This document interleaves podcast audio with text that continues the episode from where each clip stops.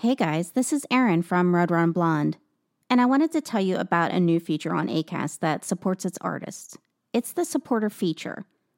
Listeners to Red Rum Blonde can now donate and support the podcast. However, there's no subscription or commitment. You can just give whenever or whatever you'd like. It's completely up to you. Just find the support the show link in the show description on any episode. You can use Apple Pay or Google Pay, and it takes less than 30 seconds. You can donate anonymously or you can add a message that I can see. As a podcaster, everything comes directly out of my pocket. I don't get paid to podcast, it's just my passion. So anything is appreciated to keep the show going. Thank you so much, guys. And now on to the show.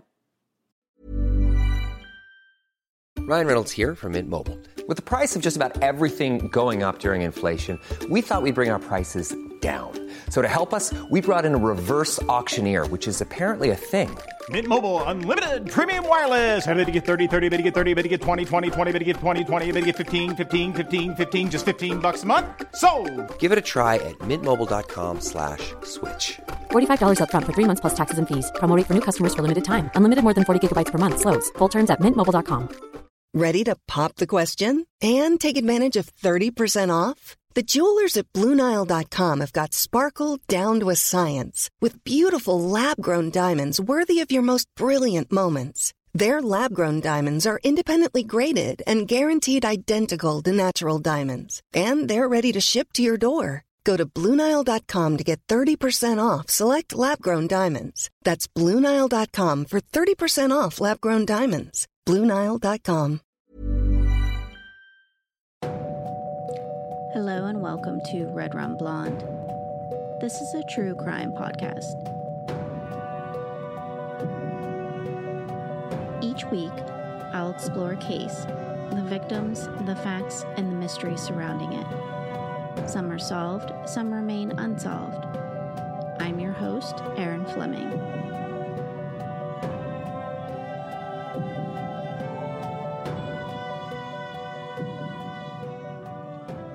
Was an ordinary day at the Via Palestra building in Milan.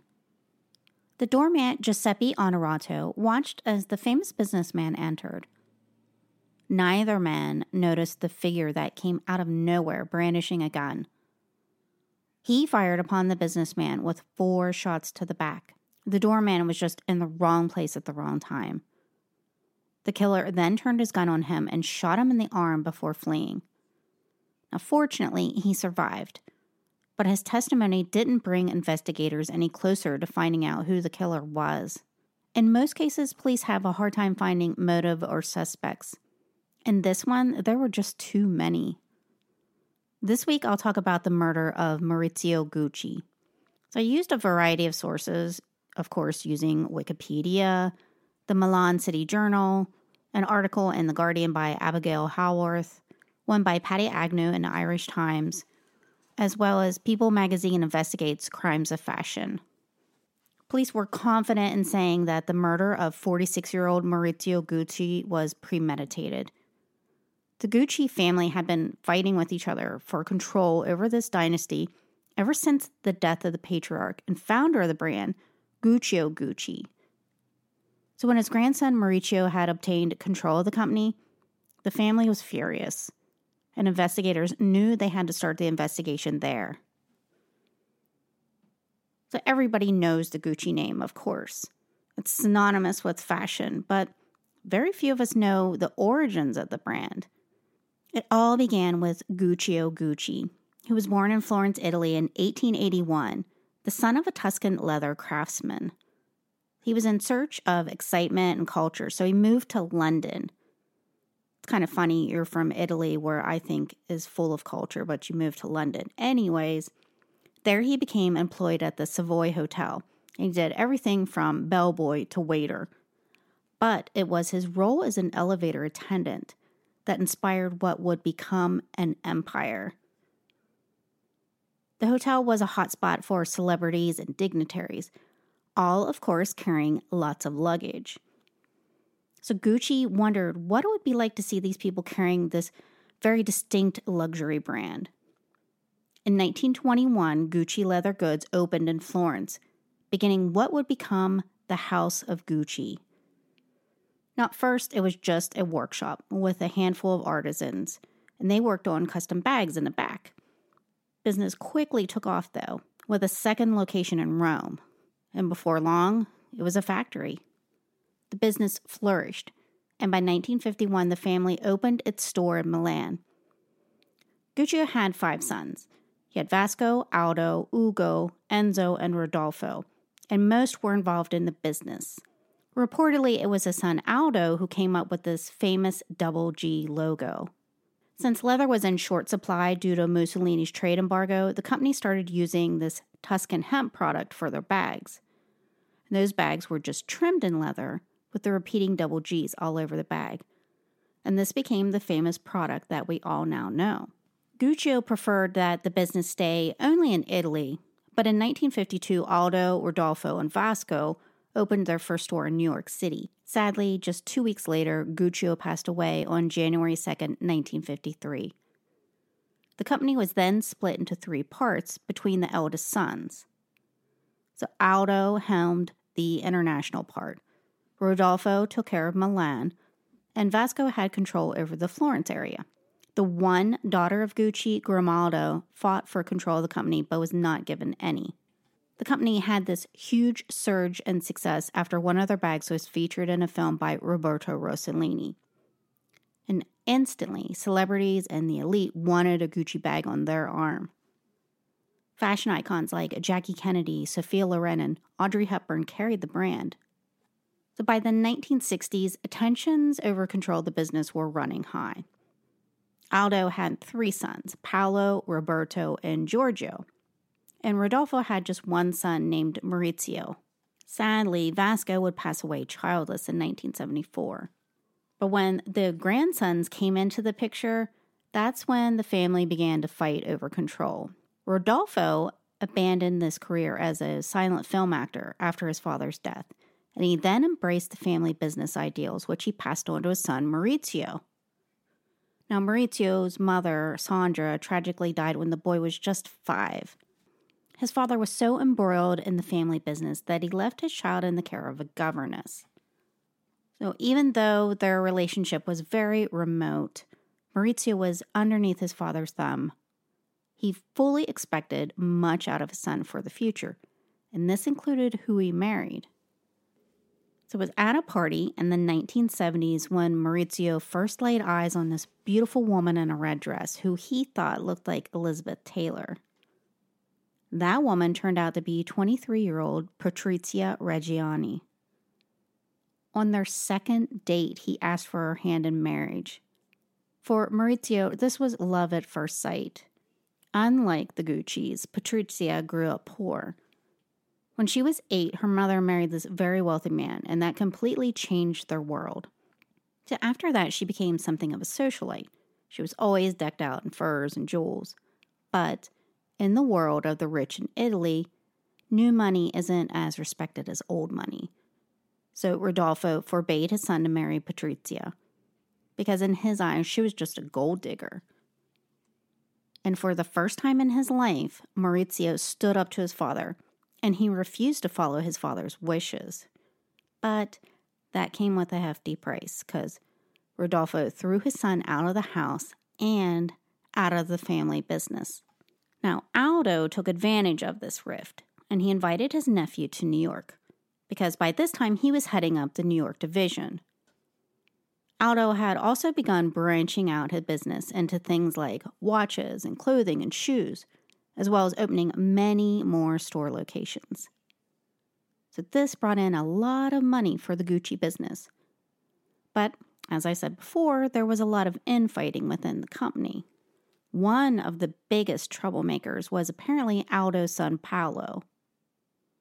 He wanted to take the company in a totally different direction than his father and uncle, and he wanted to appeal to a younger crowd. When they disagreed with him, he branched out on his own anyway and he started his own company in secret called Paolo by Gucci. But this got him fired when they found out.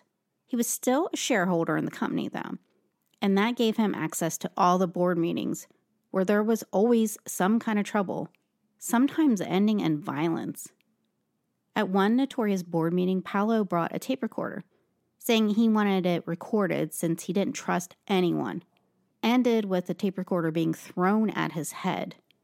He would retaliate in the future by turning in his father for tax evasion. There is no love lost in this family.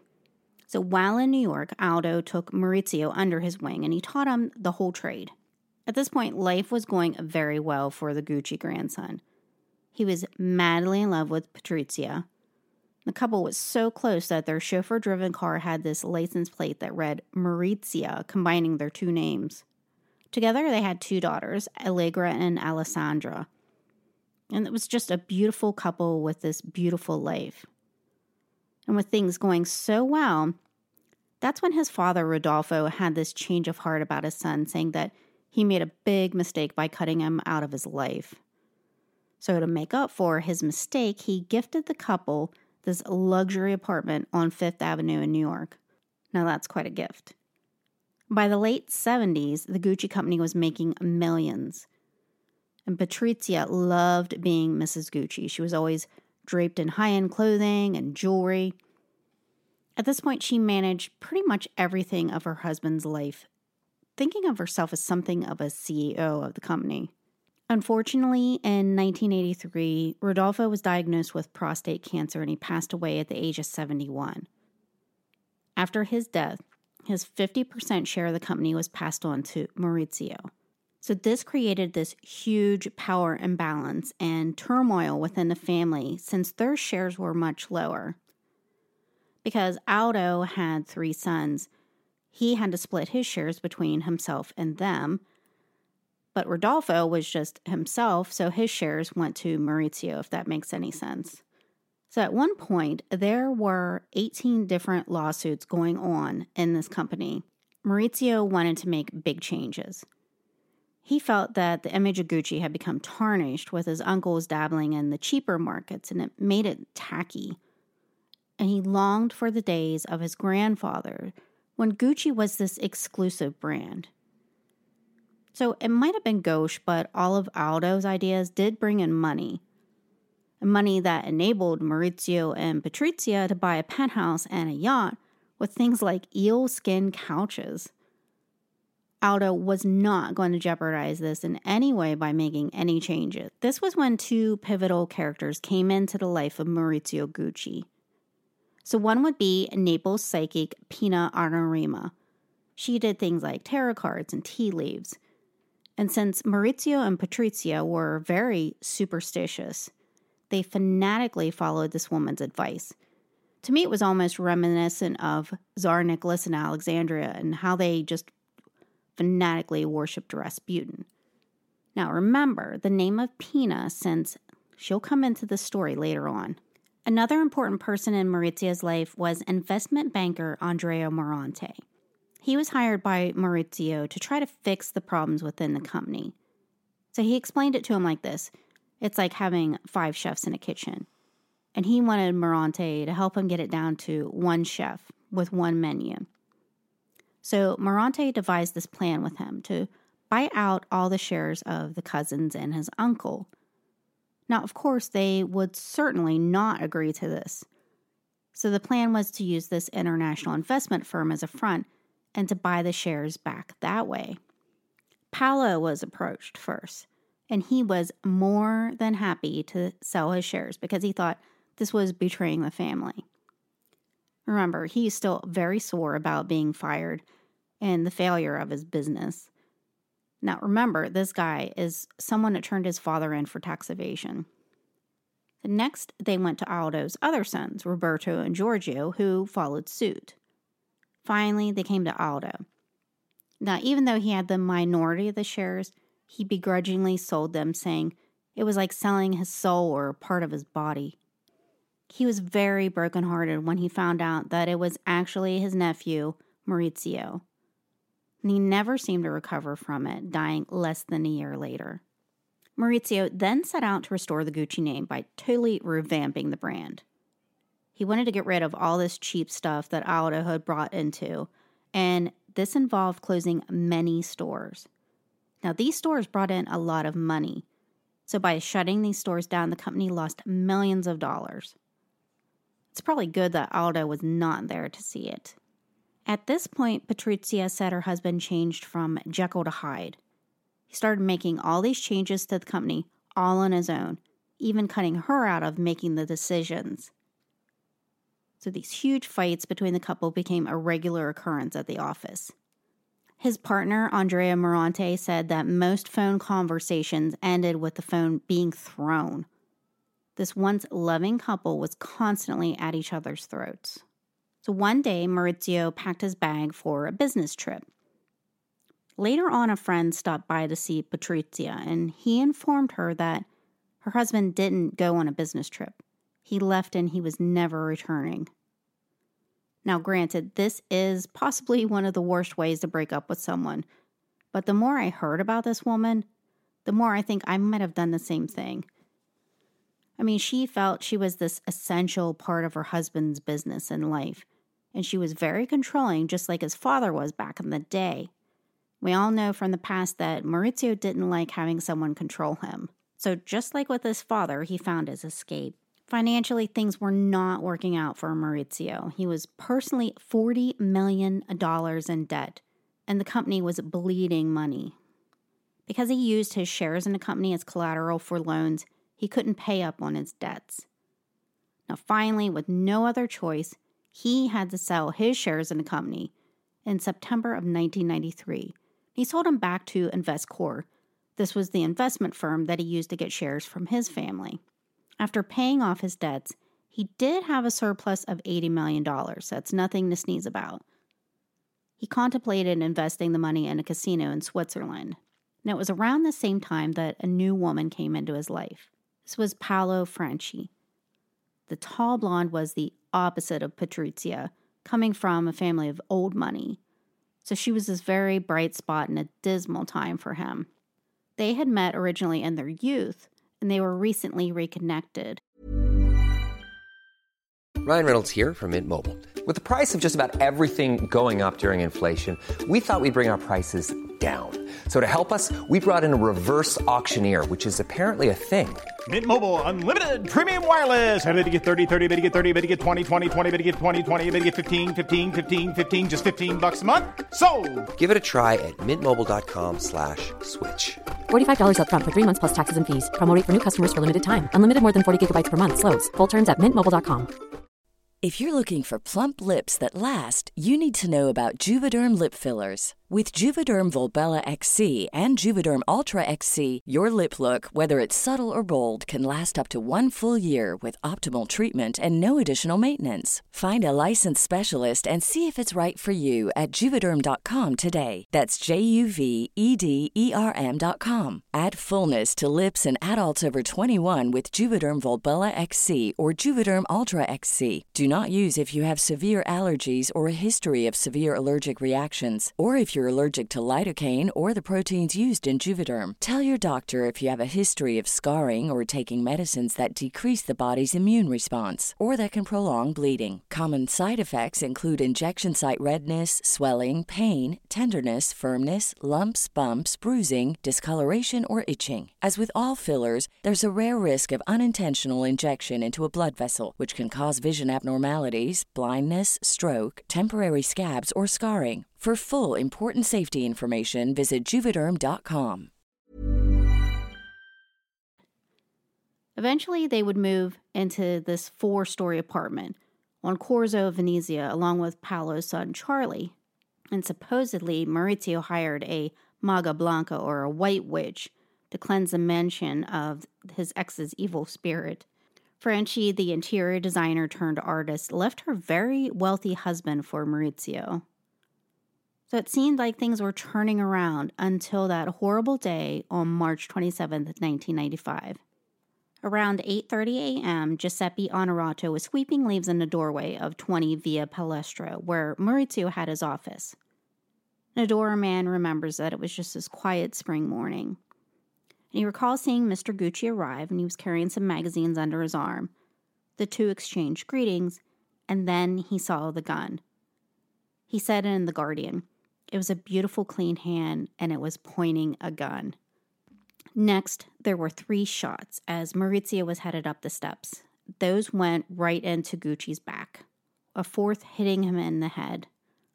The shooter then turned and saw the doorman. He remembers thinking, What a shame, this is how I die. Can you even imagine that? And just imagine the terror that this man felt when the gunman noticed him. He was shot twice in the arm, but he somehow managed to make it over to Maurizio. When the police arrived, they found him holding Gucci, who had died in his arms. And somehow, I don't even know how, this man eventually returned to work, but he said he was always fearful that the killer would return because they didn't know who the killer was. Police had a very long list of suspects, the majority of them family.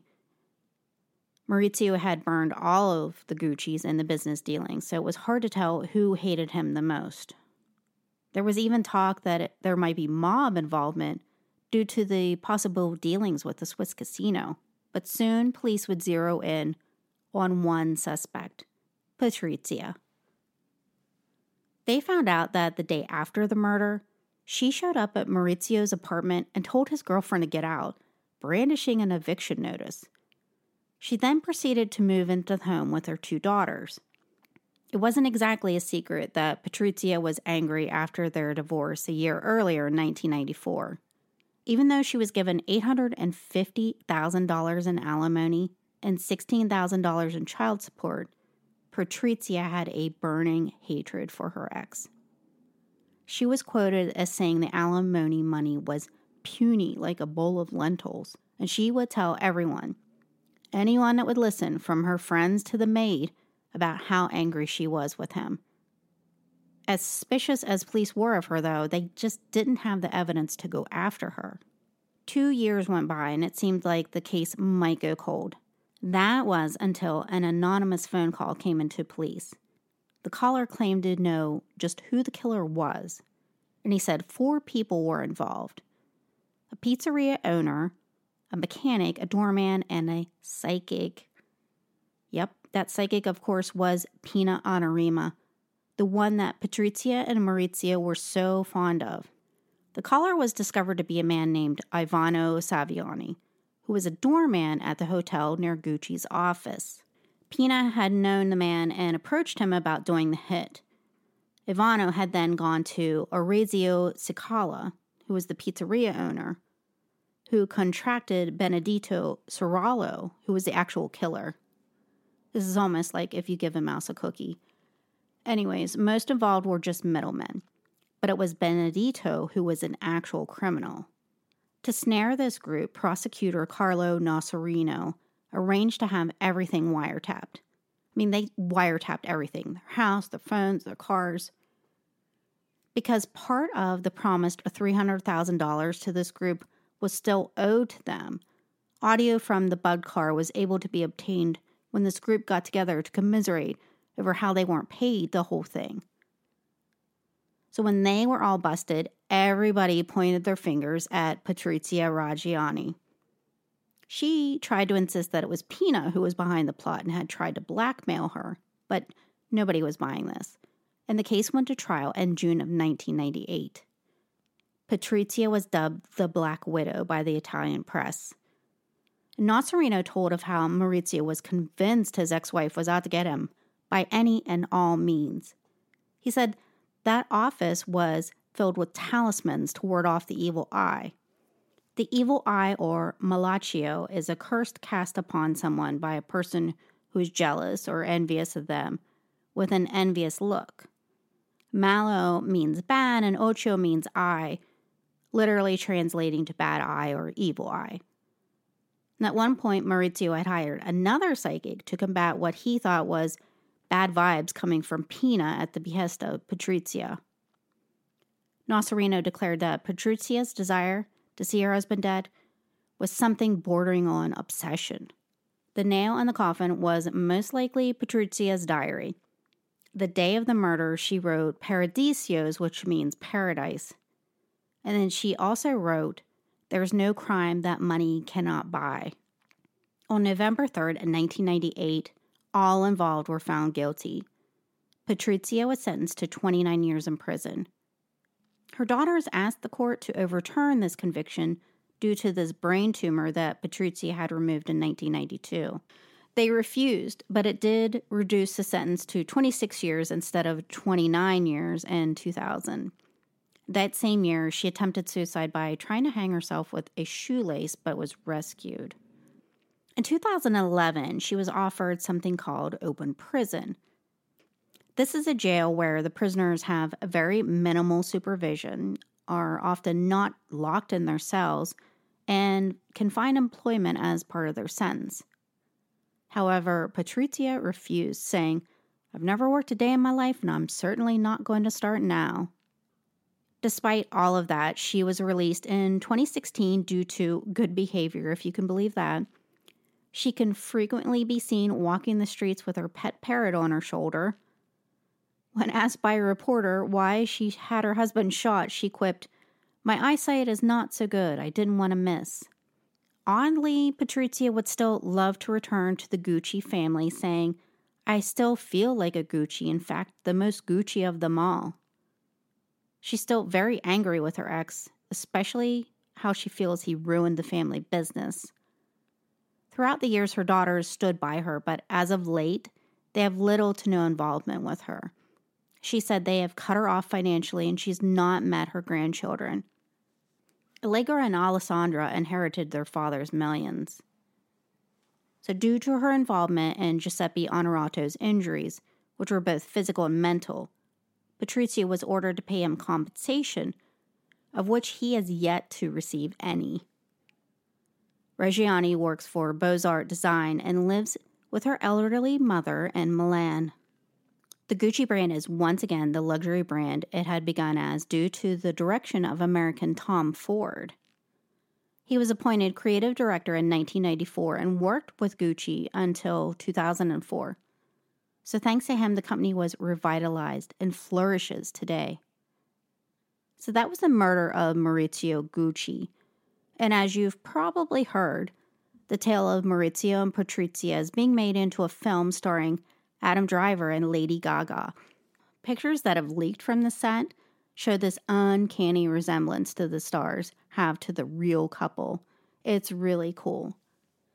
The film also stars Al Pacino as Aldo, Jeremy Irons as Ronaldo, and Jared Leto as Paolo. This is a good cast. It's based on the House of Gucci book by Sarah Gay Ford, and it's going to be directed by Ridley Scott honestly, I did not know this whole story until I saw this movie coming out and pictures from the set. It is a wild story. So, in correction news, I mentioned on last week's episode about Joe Bob Briggs and his alias and everything about him. However, someone wrote on Podbean that I'm ignorant because I said horror movies have become right wing. I didn't even get to read the full comment because I couldn't log back on the Podbean Anyways, that's not what I said at all. And if this guy had been listening, I said that Joe Bob Briggs had apparently become right wing lately, not horror movies. The only thing I said about horror movies was that Joe Bob's show featured horror movies. So if anybody would like to go on Podbean and defend me, I'd be greatly honored. I mean, I don't even give a shit what Joe Bob is, if he's right wing, if he's left wing, whatever. Just pay attention if you're going to criticize somebody and don't be a dumbass. So that correction was for this guy, not me. I really hate how people are so quick to go and criticize somebody. And this dude didn't even have his facts straight, criticizing me for nothing. How about we be more like Alex Trebek and try to spread some kindness and make the world a better place instead of being assholes? Anyways, if you like the podcast, Join the Red Rum Blonde Facebook discussion group. You can also find me on Twitter and Instagram. And if you don't like the podcast, don't listen. Get your facts straight. Anyways, hope to catch you all next week.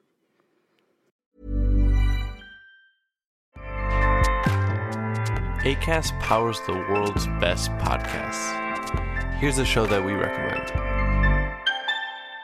The Real Housewives is a guilty pleasure for most, but if you're looking to not feel guilty about that pleasure, tune in to Everything Iconic with me, Danny Pellegrino, where I break down all the messy moments and behind the scenes antics of Bravo's popular franchise. And on Everything Iconic, I also interview celebrity guests like Kelly Ripa, Keke Palmer, Drew Barrymore, Cameron Diaz, and more about their guilty pleasures, their past work, and so much more. So if you're pop culture obsessed and find yourself watching way too much reality TV like me, tune in to Everything Iconic with Danny Pellegrino wherever you listen to podcasts. ACAST helps creators launch, grow, and monetize their podcasts everywhere. ACAST.com.